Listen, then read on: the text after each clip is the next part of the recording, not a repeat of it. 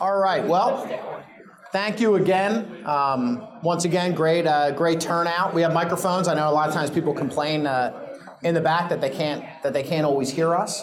So we're going to keep this interactive. So if someone asks a question, I'll just kind of repeat it so so it can go. So um, everybody introduce themselves, but let me do that again. Um, next to me, Jerry Flanagan. Um, known Jerry for a long time. He's the founder and CEO and president of J Dog Junk Removal uh, and Hauling, the nation's only franchise offered exclusively to, to veterans. Um, he has founded and built a lot of other businesses prior. Um, Jerry is, uh, is, is is great at, at grassroots marketing and guerrilla marketing and, uh, and getting out there enough to launch the brand. I mean, he just really started himself and, and running the business himself and sort of the, the classic way that you think of franchises have, have been built. So he's been franchising now for two and a half years and is over 100 franchises already. So that in and of itself is a phenomenal accomplishment. Uh, there you go.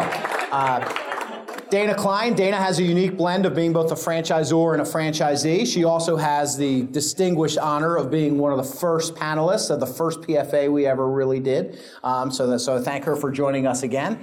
And uh, she was the former vice president of operations for the Goddard School and former regional operations manager for Nutrisystem. So she spent a career on the franchisor side, and now she's flipped over and is a multi-unit owner of Hand and Stone Massage, both here in King of Prussia and um, and in Haverford. So if you're too full and this is too boring and you need a massage afterwards, you can go over and uh, the other side of yeah, that's right. Um, and uh, and Mitch Cove also. I've known Mitch for a long time from my my Rita's days. He was the uh, the second franchisee in the in the entire Rita's system. So that is a, a pretty good claim to fame. So he's been in in Rita's for a couple of decades now.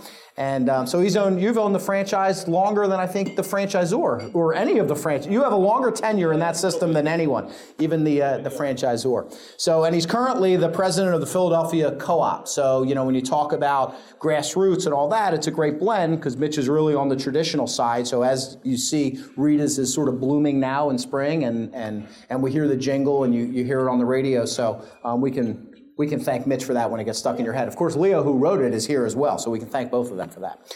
So as always, as I said, we're um, we keep this interactive. We'll keep it moving. So if you have questions, please. You know, our topic um, is local store marketing and how to get clients. You know, ultimately, I think someone we did this topic before had made that com- comment that you know franchise systems are really just about customer uh, generating machines and how do we do that and get more customers and clients uh, to come. So I'll, I'll start off. Um, Jerry, when, uh, when you started, no one knew the brand. I think that's kind of a good way to start. You know, how do you do that for the new franchisors or people? How can you?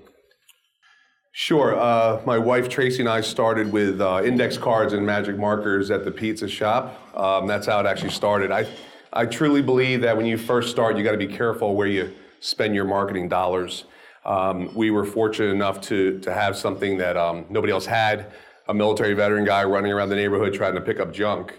Um, people like that idea. So it, I had a different um, different approach. We we really went ground roots. Um, a lot of door hangers, a lot of lawn signs. Um, I don't think I have any clothes that don't say J Dog on it. Um, so if you're going to go into the entrepreneur business or buying a franchise, you got to be that brand um, every day, 24/7. And you know, I've been in this doing it for six years now since we started the company, and I think I'm more of a J dog now than I've ever been, um, just from a marketing standpoint. Um, so that I think that when you start out, you got to be very careful. You're not signing big big contracts, big media companies. Um, that's that's my opinion. They actually have the mic there. No, it's good. So so Dana, on that, we were talking yesterday about how it has changed, right? From the door hangers and going in the pizza places to social media, how that's kind of the new guerrilla marketing. And maybe you can comment on that. I think um, what's important about marketing today is there are many venues that you should choose, and you shouldn't do any um, exclusively. You, you need to combine everything together. But one of the biggest changes that I've seen in my lifetime of franchising is now the event of social um, media and social marketing and the use of Facebook and Twitter and Instagram and Snapchat and things that for the life of me, I don't know how to do it all. And thank God my front desk is all under 25 because they're the ones who have taught this all. And it really you have to look at your clientele but you know i think about i have a 25 year old son and unless i learn how to do facetime i actually will never have a conversation with him um, so every age bracket has to really learn social media The thing about social media is that you must be committed to it. You can't just say, I'm going to do a Facebook ad once or I'm going to put something up on, on Instagram, or if you're actually doing Twitter, you need to do that every day, a couple of times a day. So when you look at social media and everybody gets excited because they think it's free, one, it's not free because it's very time consuming. And I recommend to a lot of people, if you want it to be somewhat free, a great place to go is to the local college. Uh, look for somebody who's majoring in marketing, who wants an internship, who wants to put on their resume that they are managing a social media campaign for you. Um, it's they need direction, but they know things, and they know things before you know things because they're in tune to everything that's going on, and they they will work for free. You can pay them if you want. I may pay them with a massage or a facial, um, but they will help you be committed. And, and it does cost money. I mean, Facebook, you do want to advertise on Facebook. You. But have you seen an ROI? I mean, you've seen that the money you spend, you get it out. Um, I, yes, you do, because you're reaching so many people. You usually have to have a call to action. You're not going to know if you have, nobody's going to come and say, hey, I saw you on Facebook, but they are going to say, guess what? I saw that free aromatherapy I'm getting today. The only place I saw that was on Facebook. But you have to make a commitment to it. And I know for me, I was dabbling in it and I didn't see anything. And until I made that commitment to do something on Facebook every day, to do something on Instagram every day, to, we haven't done Twitter because I don't think it's appropriate yet for my business. Um, but social media and looking at that is taking over a lot of what we do. But it doesn't mean that we still don't do print ads and direct mail and radio and TV. It's a combination of everything. Um, but a lot of people get really gung ho about social media, but you must make a daily sometimes three times a day commitment to be able to do an effective social media campaign. So that's a good segue down to uh, talk about radio on the traditional side. Mitch, as president of the co-op, can you kind of give us a quick overview? I mean, you've been in the Rita system, as I mentioned, a long time, and you know there wasn't always a, a co-op there. So maybe give us a little backstory. Yeah, Rita's is obviously an established uh, brand that's been around since, well, 84 and then became a franchise in 90, 1990.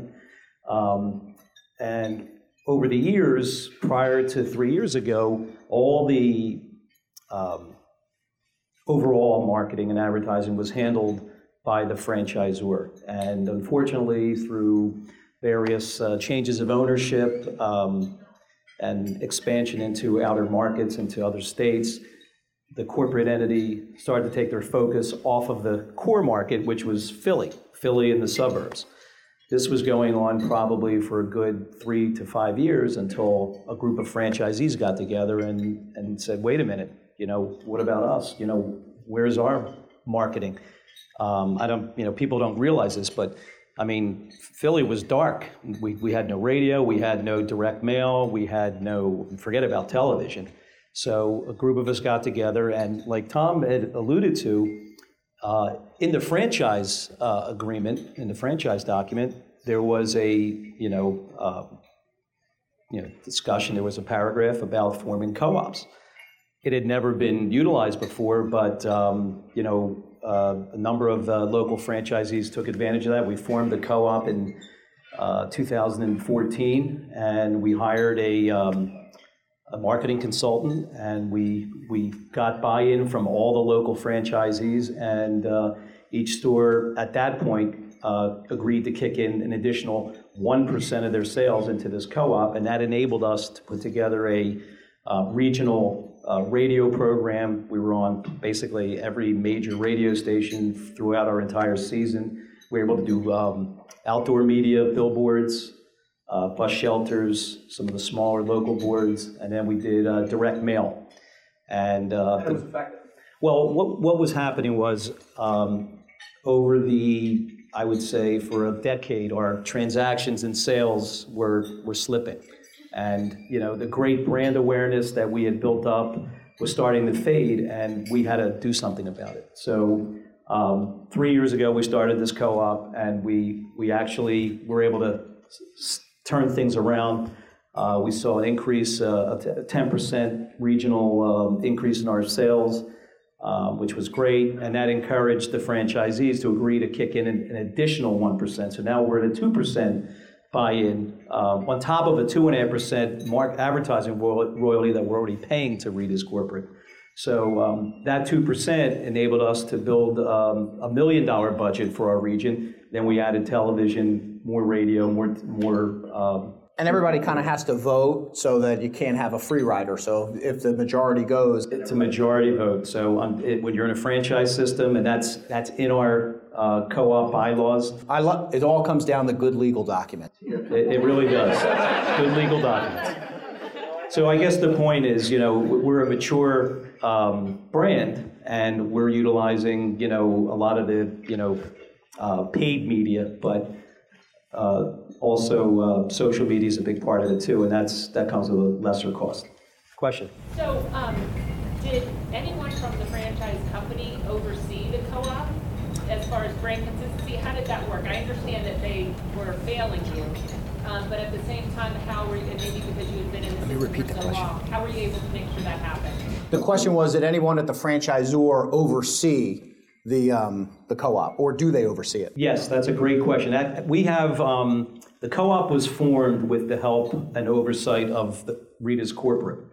Um, and they helped create the bylaws, and in the bylaws, a representative of Rita's is always at, at meetings, and they're part and parcel. They're involved um, pretty intimately in, in what goes on. So we, we get approval from Rita's for more of the creative end of it. I mean, we can advertise, you know, on whatever stations we choose, but from a creative perspective, Rita's corporate has, um, I'm not going to say the final say, but they've got some input on that.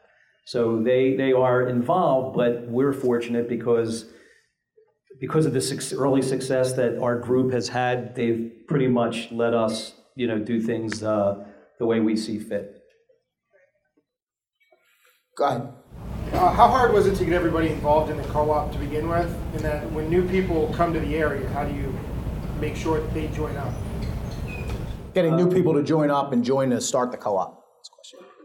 Well, it's a great question. Um, we have um, an annual business meeting, and we've we've got um, a lot of communication that is going on all the time via you know group mass emails, and uh, I believe it or not, our marketing agency is very active in engaging with all the franchisees. He has a he knows more of the franchisees than any of us do. So he he makes it a point to go out and visit their stores. And this is a this he's paid um, not by us directly. He's paid by the the media companies. He gets a percentage of whatever he places. So we're not paying him directly. But he we were lucky because we found somebody that completely bought in to what we were doing, and he's he's you know ingrained himself into our system, and um, he makes it a point to reach out to everyone and then set up meetings with whoever you know would like to meet with him.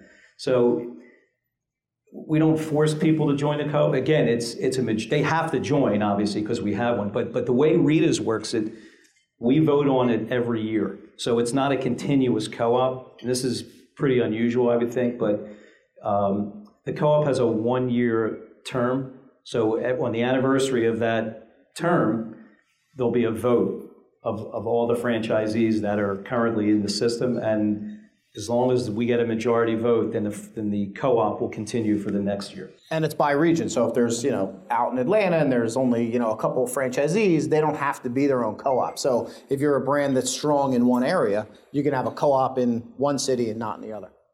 Yeah, Re- Rita's has, I'm not sure how many territories, but there's probably 20, 25 territories. We currently have nine co-ops uh, in this system. So shifting gears, thanks, Mitch. That was great. Thanks for the uh, the questions. And keep the questions uh, coming. Um, Jerry, how important on the other side of that versus paid media is earned media, and how has that been? And how have you gotten a lot of that?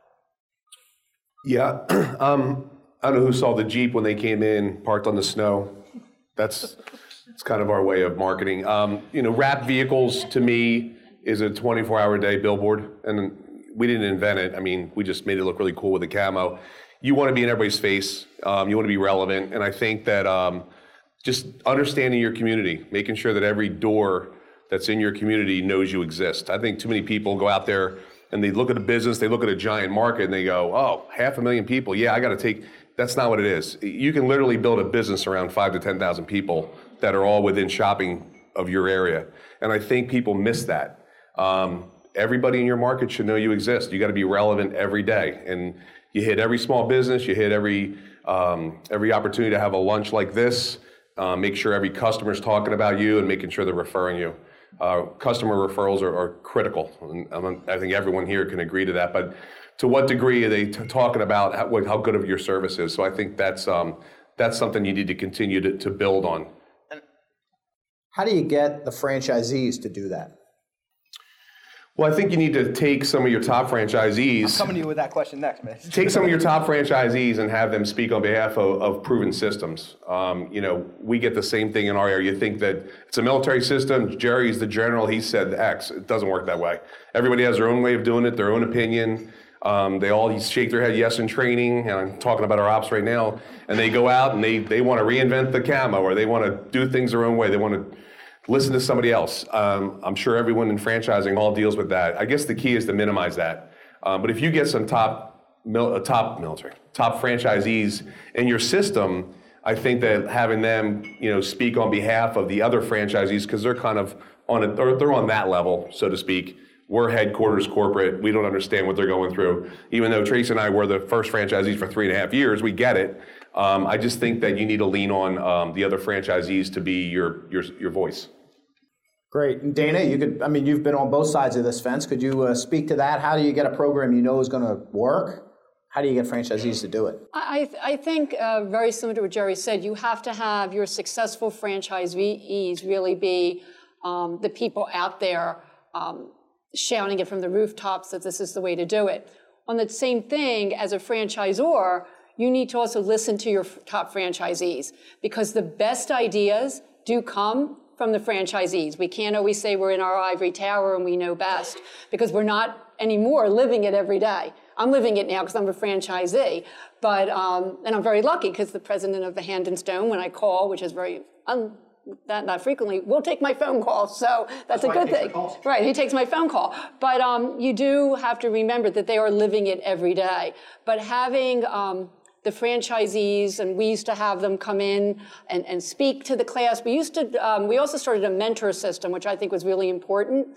Um, having some existing, we had Circle of Excellence winners, mentor new franchisees to let them know we've all been through it. Nobody opens up full. When I was at Goddard, only twice did somebody open up full, um, but it was, it's a learning period and it's a slower period. And the same thing that you said that I find interesting, because in training, everybody shakes their head. They're really motivated. They're going to go out and do exactly what we told them to do. And then they get out there and they're like, I want to change the color of this. And I think it should be arranged this way. And so I used to talk in training that you all have wonderful ideas of how to change the system. And when you know the system, you can offer me all those ideas, but first you have to know the system before you can make any changes to it. And I think that's the struggle. And I think mentoring them with another franchisee and having ops really involved from the very, very beginning. At, at uh, Goddard, we had openers who basically lived with those franchisees for the first 90 days, because it's the first 90 days you can really steer off track. And it is hard work. And a lot of franchisees don't come from your background of wanting to get out there and, and be gung ho. You know, they might have had desk jobs. And so it is not second nature to walk into a room and start talking to people and shaking hands. And as a franchisor, you have to recognize that and help develop that skill and that confidence to be able to do it because it's very scary. Cold calling is really scary. And you, not that we're necessarily cold calling, but it could be that way to a franchisee. So you really have to help give them the confidence and develop the skills in them to be able to do that. So on that, just on implementation, you know, or how do you as a franchisee deal with something that you don't think is a good idea? Well, that's a great question. Um, we, unfortunately, we're going through that right now. Being a, a national, we're, we're now expanding nationally, and we have stores in California and Texas, Arizona, you name it. We have stores there. And um, you know, our product, our brand has been successful in our core market and some other markets that are seasonal that have, you know, weathered four four seasons. So, um, you know, going to these markets where the you know the sun is shining all the time and it never gets under seventy uh, creates challenges for for our, a seasonal business like ours. And um, What happens is early success is not always continuous for these outer markets, and they start to struggle. So what do they start to scream about? They want new products. We don't have enough. We want to sell hot dogs. We want to sell this. We want to sell that. Um, and then the franchisor starts to cave in and they start to, you know, consider that maybe we should expand and, and offer other products, which in, in certain cases that could be a good thing, other cases it's not. So when we as existing successful franchisees in the core market hear about this, we, um, we reach out and we try to um, meet with the franchisor and shed some light on, you know, where we think they may be uh, misstepping. So the real key is communication. I mean, just having, so as franchisors in the room or franchisees, don't be afraid to talk and don't be afraid to listen. Exactly. That's good. Other questions? Anybody have any comments? I'll start calling on people soon.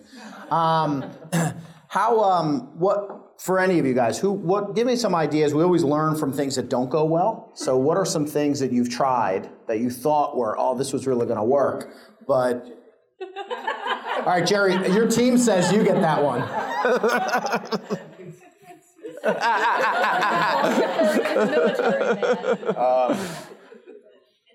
I guess when you're going to start a business from scratch, you should actually check the weight of the trailer and the vehicle you're supposed to use.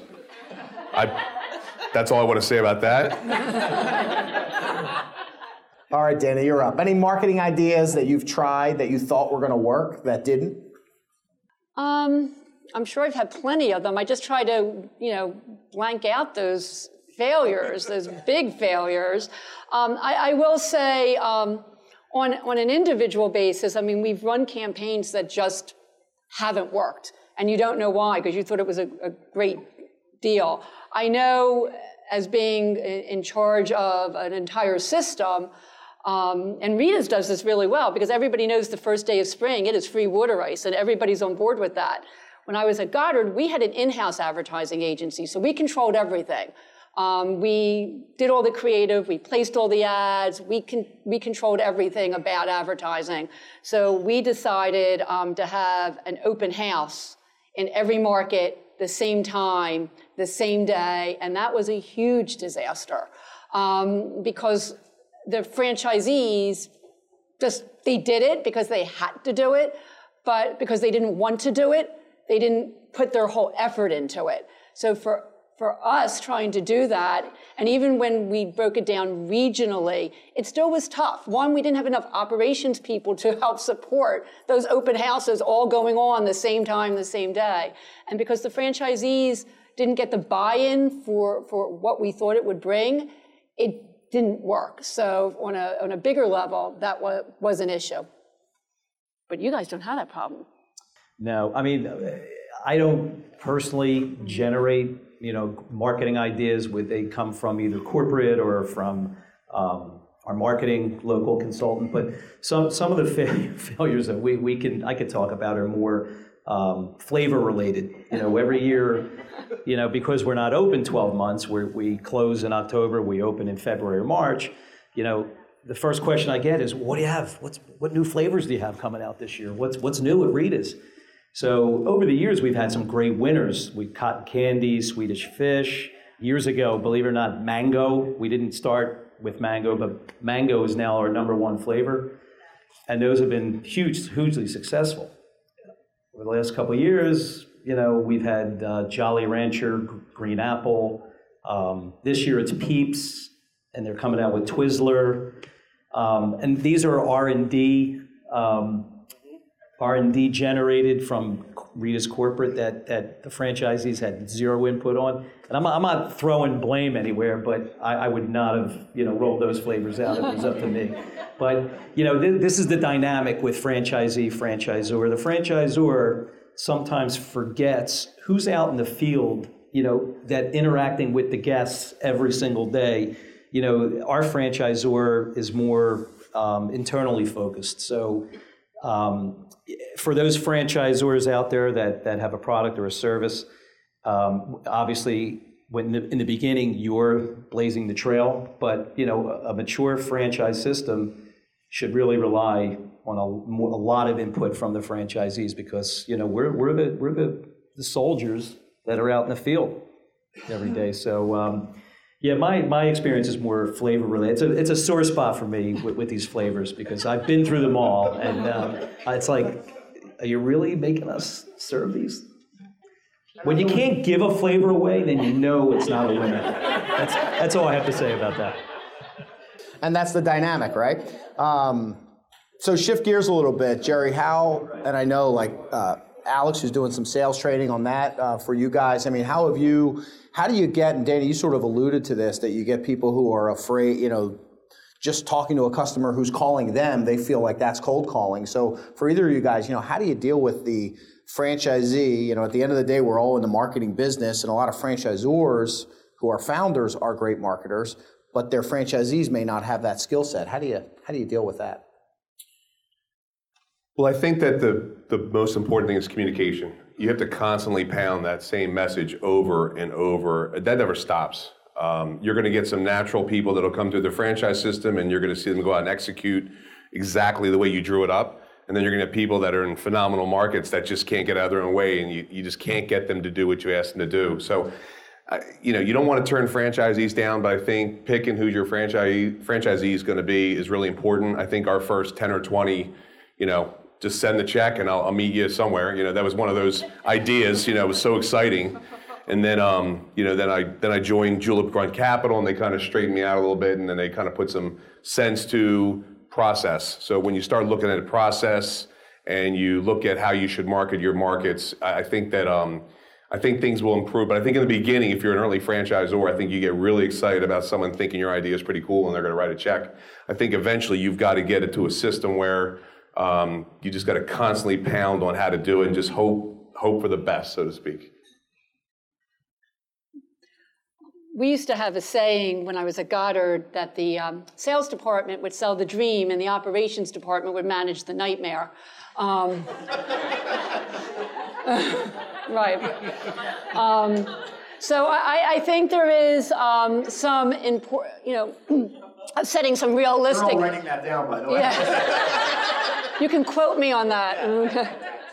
right, right. Um, and it is true. At the beginning, it's gosh, they gave me a check. You know, my idea is worthwhile. I mean, when I started with Goddard, there was only eight. When I left, there was 400. So we got to see, we saw the evolution of our franchisees because the EBITDA kept going up and up and up. And you do see a different person um, when somebody at first is going to make $75,000 as to when I left, the EBITDA was $272,000. So you do start seeing a little bit of a different person, and you also have to have more money to buy the franchise. And I find that it was a little bit more difficult when we, our investment became so high because we were dealing with people who weren't used to working the front lines anymore. You know, I used to say in training, there is no secretary here. There's nobody else that's going to do this. You, you're, you're going to have to do it yourself. So I do think it's important to recognize where your franchisee is coming from, what their background is. We, as I was leaving the company, uh, we gave for whatever, I don't remember what test it was, to all of our franchisees. And we kind of put them in categories, our A, our B, our C, and our, and our D. And we looked and the D's were, okay, how do we take them out of the system? But we looked really at the A's and the B's and said, what common characteristics did they have that made them so successful? Now, the key was the sales department was now just not allowed to sell franchisees to those people because that wasn't going to ever work. But it allowed us to say, okay, this is where this person is, and this will help us with the training of that person.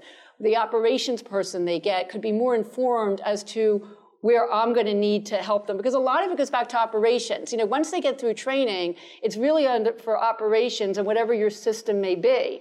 Um, we were very support oriented where I came from in both Nutrisystem and Goddard very, very support. It was all about support because it was all about our franchisees being happy, and being happy meant they were making money. Yeah, they were fulfilled, they owned their own business, helping children, losing weight, all that stuff. The bottom line is they were making some money, okay? And the way to do that was to really, you know, get in tune that was going to help them. So I, I do think you do have to know your franchisee and realize too, as you're your investment may be more money, or maybe you're getting, I don't know the military, but a general is going to react a lot different, I think, than a, you know, a, a, what's a, a private, right? Uh, okay, uh, whatever. In our company, it's a Right, whatever, whatever that order is, because one is better at taking orders and one's better at giving orders. And I think if you can recognize those people in training, you can help direct your conversation with your operations, through training. We used to pull people aside in training and say, you're having difficulty understanding this idea. Before we go any further, you got to wrap your head around that you don't get to pick and choose. This is not a Chinese menu system here. It's not A, B, and C. It's, it's A. You know, we, we don't have anything else to choose. And to even recognize that in training um, I, and, and taking them aside, it helps. It helps set the path for where you need to go.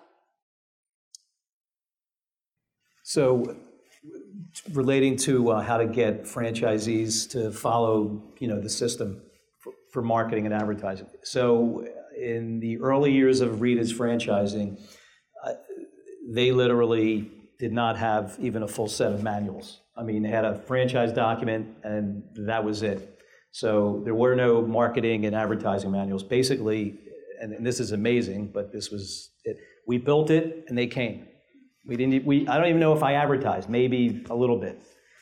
As the years went by, you know, Rita's developed their um, operational manuals and marketing manuals, and what ultimately what happened was they really systemized. Um, you know, the, the, their view, their way of promoting and advertising the, the business, going out to uh, creating, you know, connections with the community. So how do you get people to buy in? Um, but to show, show them, you know, that it's successful, to, to mentor them again with people from operations, from people from the marketing department, fellow franchisees. But in the end, you know, you can only lead a horse to, to, to the water, but you can't make them drink. So, um, again, it's, you know, you're relying on people having, bringing in the right person to be a franchisee and someone that's going to be have the mindset that they're going to follow a system that works, that's successful, um, and that's proven. So um, there, you know, there's really no secret you know recipe for making people do things. It's just trying to identify as a franchisor the right people to bring into the system that um, believe in what you're doing. Now, there's always ways to enhance it, but you know, obviously it's a success system that's successful, and um, you know the the operational procedures are and marketing procedures are working. You can always enhance them, but you know you got to follow some sort of discipline there. I'm glad that all of you said basically the same thing about it's who you bring into the system, especially for those new franchisors in the room. And those of you who've worked with me know that I've said that over and over that that's the most important decision that you can make as a franchisor, and especially as a new franchisor. Those first half a dozen franchisees are going to set the tone. You have a question? Oh, good. Go ahead. We take it one more level. So we keep talking to the franchise, more franchisee level, but how about the next level, the employees, getting the employees to buy in on the marketing just as much as the owner does? The owner can be bought in all day long, but then teaching an employee to do it and getting them bought in is a whole other story. And I'd love to hear what you guys thoughts are there. Great, great question. Question was, how do you get the employees of the franchisee, even if the owner is buying in, how do you coach that owner to get his franchisees to also believe and, and do stuff? Well, I think you got to give all the franchisees, employees, the same opportunity um, uh, to grow um, with the system. You- just can't hire the minimum wage people that have no opportunity. They're not going to pay attention. They're going to just come in and come out. So we recommend pay a little bit more money um, and teach these, you know, teach the employees, you know, how to take that next step to become the next level, whether it's a crew leader or it's a general manager. I think everybody, regardless of what level you hire them at, have to have a, a, a place up. There, there's there's got to be room for growth, no matter what level you bring somebody in. Um, if you're just corporate in one corner of the country and they can't you can't relate and you say here's the minimum wage. That's the way you make the most profit. It's probably the bad the bad way to go. I think you got to share in the um, in the success with with everybody. Well, speaking, I'll put on my franchisee hat because um, I do have employees and they're, they're not minimum wage, uh, but they are young. Um, and uh, it is it is difficult, but I think that comes from the fact that I'm there. So I think you have to look at your bu- business and say, do you have owners that are absentee owners and they're having somebody else run their, their, their business? Um, I have more, more than one spa. I have managers in both my spas, but I am very visible. I'm there every day, usually Saturdays and Sundays too. I pop in. They never know when I'm going to show up. I meet, I go to all the staff meetings. Um, everybody knows what the vision is. Uh, what and our vision is, is really being customer centric. So we really talk a lot about customer service. Um, Hand and Stone does have a voice of the customer program. It is posted in our monthly newsletter. We write about a different section each time, how we can improve it, because it's frustrating to me when I don't see us at the top scores. But I think in that case, you have to look at your own system. If you're an absentee owner, then the person who's there representing you has to buy into the system. Um, if you have a manager who doesn't believe in what you're doing and how you're doing it, then that's the wrong person for the job. Um, you have to get somebody else. So whoever, if you're there, then you should be able to get them as excited as, as, as you are about buying this business and what you do, whether it's massage or giving, you know, vets an opportunity, hauling away junk or, you know, giving people water ice. And there has to be some kind of excitement in it. And maybe on some level, like I know at my spa, there's really not a lot of room for advancement. Um, but you know, you get them excited about different things and about, you know, where we rank in the company is always something big with us or, you know, other owners like to come. Like if I have Howard came to visit me today, I'm like, oh, really important. Howard wants to come see what we're doing. No, he doesn't. He was just picking me up to give me a ride. But my front desk person um, said, oh, he's coming to see what we're doing. so, you know, you get them excited about different things and about their importance in your organization and, and, and your role. But if you're not there, certainly your, your manager should have your same vision and passion for it. Yeah, that, that's there's that's pretty much says it all. Our, our business, 99% of our staff are teenagers, and they start at minimum wage and opportunity to to make more. But you know, with teenagers, they just like to. Well, a they're there to make a, a few bucks, but you know, with us, it's it's we're lucky. You know, Rita's is probably one of the better jobs for a young person that there there are. Um, so, you know, they're excited to be there. Most of them, not all of them, are excited to be there in the first place. But, you know, making them feel good about themselves and what they're doing, and and that they're appreciated is very important for them. Not only to enjoy what they're doing, but to buy into what we're trying to have them do. If we have a promotion going on you know, our frontline people are the kids at the window. So if they're not promoting what we're what we're doing, then um, you know it's not going to be successful. So you know we we have meetings, regular meetings. We talk about you know what promotions are coming up, but you know again it starts with hiring the right person. And you know what I tell every you know person that I interview, and I, I do a lot of the interviews I can teach you to do pretty much anything that we do, but I can't teach you to smile and be pleasant. And you know, especially in a retail, in any business, you know, making, you know, interacting with people, being able to smile, being able to be pleasant. That's 99% of it. Um, so we're lucky in a way because the kids are generally excited about you know Rita's and, and what you know where they work. So it, it, for us, it's easier to get them to buy into you know the promotions and the marketing and some of the, the things that we're, we're trying to do.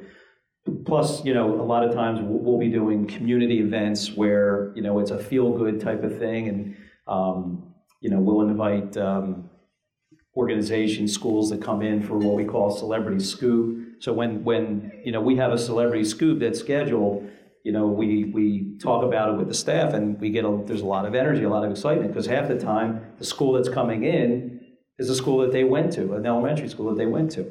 So, um, but ultimately the key is, you know, bringing, having hiring, doing a good job hiring. Of course, you, you can never know exactly if you're hiring a great person, but, um, you know, hiring friendly, smiley people. That, that's kind of where we begin with our that process. Great question. Other questions? Um, go. Um, With all your experiences and lessons learned, what sort of questions are really important to ask if you're thinking about getting into a franchise? So looking at it from a little different angle. Question was, um, with the experienced panel up here, if someone's thinking about getting into a franchise, what's a good question for the candidate to be asking? You can go first. Give me a list of names of franchisees in your system that I can speak with. That would be the number one place to start. And then, of course, you, because the- they'll be able to give you the honest answers. And I'm not saying franchisors are dishonest, but sometimes they may embellish things, sometimes they may not, um, you know, give you the entire answer or the entire picture. But, you know, the franchisees have walked the walk. They, they've gone where you hope to go. And, um, you know, they could be, you know, a great resource for any question that you might have. I don't know if you're looking for specific questions or just where to go. I would say you want the competition. Your franchisor should know who you're competing with and why, what's going to make you different, what's your competitive advantage. Um, so, what makes you special? So, I would say get the list of the competitors in that same industry. They should be open and honest with you and say, here's what I'm doing, here's the other guys that are doing the same thing. This is why the consumer is going to use me instead of them, or buy this versus that. And to add a, just a third question, because I think those two are the, are really the, the keys, is I would ask the franchisor, what's the biggest challenge you have in your system? Hmm. That's good. That's really good. Go ahead, Derek. All right, thanks. Do I have to stand now? Um, You can. See what? Nah. So I think everybody's been helpful, and again, it's, it's weird for me because we're uh, starting a new franchise system, so we're the we're the infants in the room. But I've been in business for 25 years, have 18 locations, and everything we've talked about, how to get your managers excited and walk the walk, um, is is right on. I have my question goes to uh, this gentleman that asked you what's the first thing you would ask a, a franchisor? And uh, Mr. Cove, you said uh, to speak to another franchisee that you, they tell you about walking the walk. So I have no franchisees at this point. That's okay. But what sparked it is I have potential franchisee that I really like the operator. We're a mall-based business. They're interested in North Jersey where there are six or seven malls. So let's say they sign up, they're happy, it's still new. Another franchisee comes on, you know, wants to know about the, the system. I send them to franchise one, franchisee one. Is there any time where you don't, maybe, you know, again, don't want to, you're not telling them how great it is maybe because you don't want the competition. You want to be able to expand more, so you don't want a, a new friend. again, totally different way of thinking. Because I would go right off, right, you know, I would do the same thing if I was opening up a franchisee. I'd call up 10 franchises, existing franchisees and ask.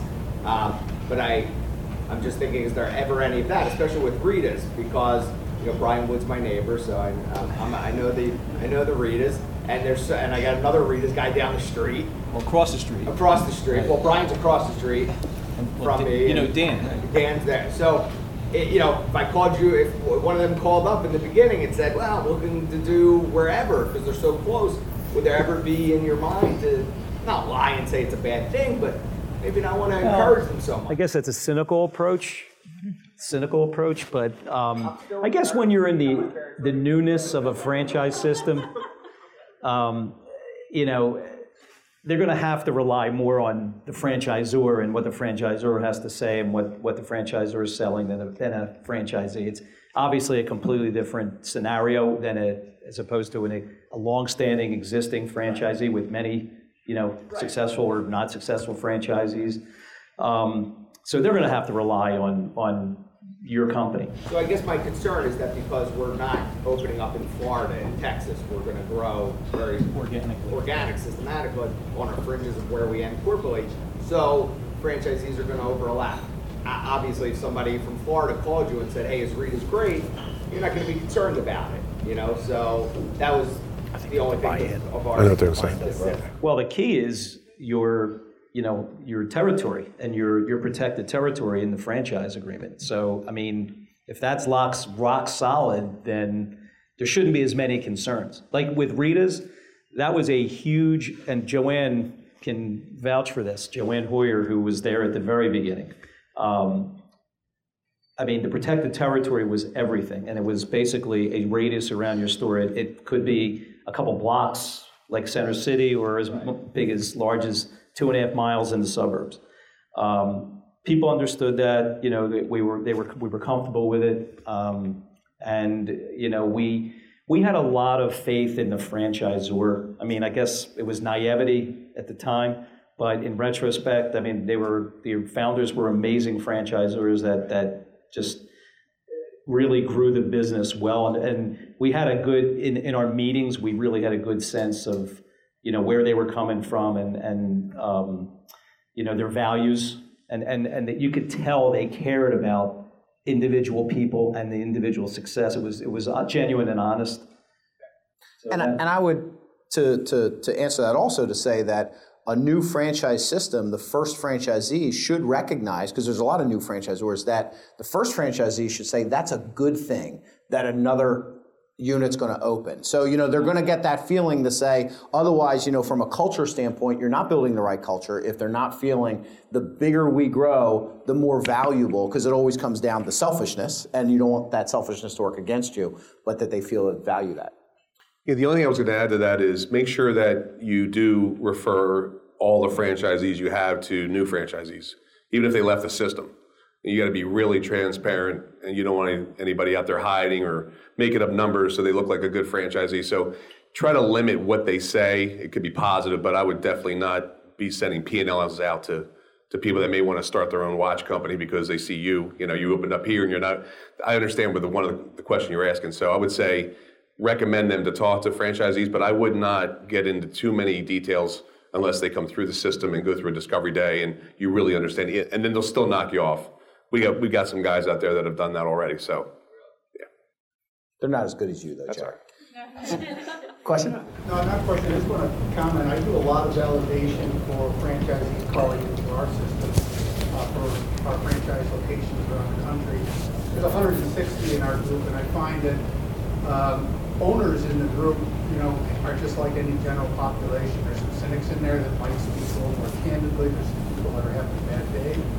Um, And so the question that I always, uh, that I appreciate the most, and I think is the most important, is when they ask me if I would do it again. And I think that's the question you want to answer. You can't tell them what to say, you can't tell what's going to 60 people. But ultimately, the answer will come out, even with the frustrated people, um, that they would most likely still do it. They just don't know enough to discount the the frustrations of the day. Uh, And I think that happens a lot. So if you get your uh, universe and your franchises to a place where they're really and truly content, then the answer to that question will be.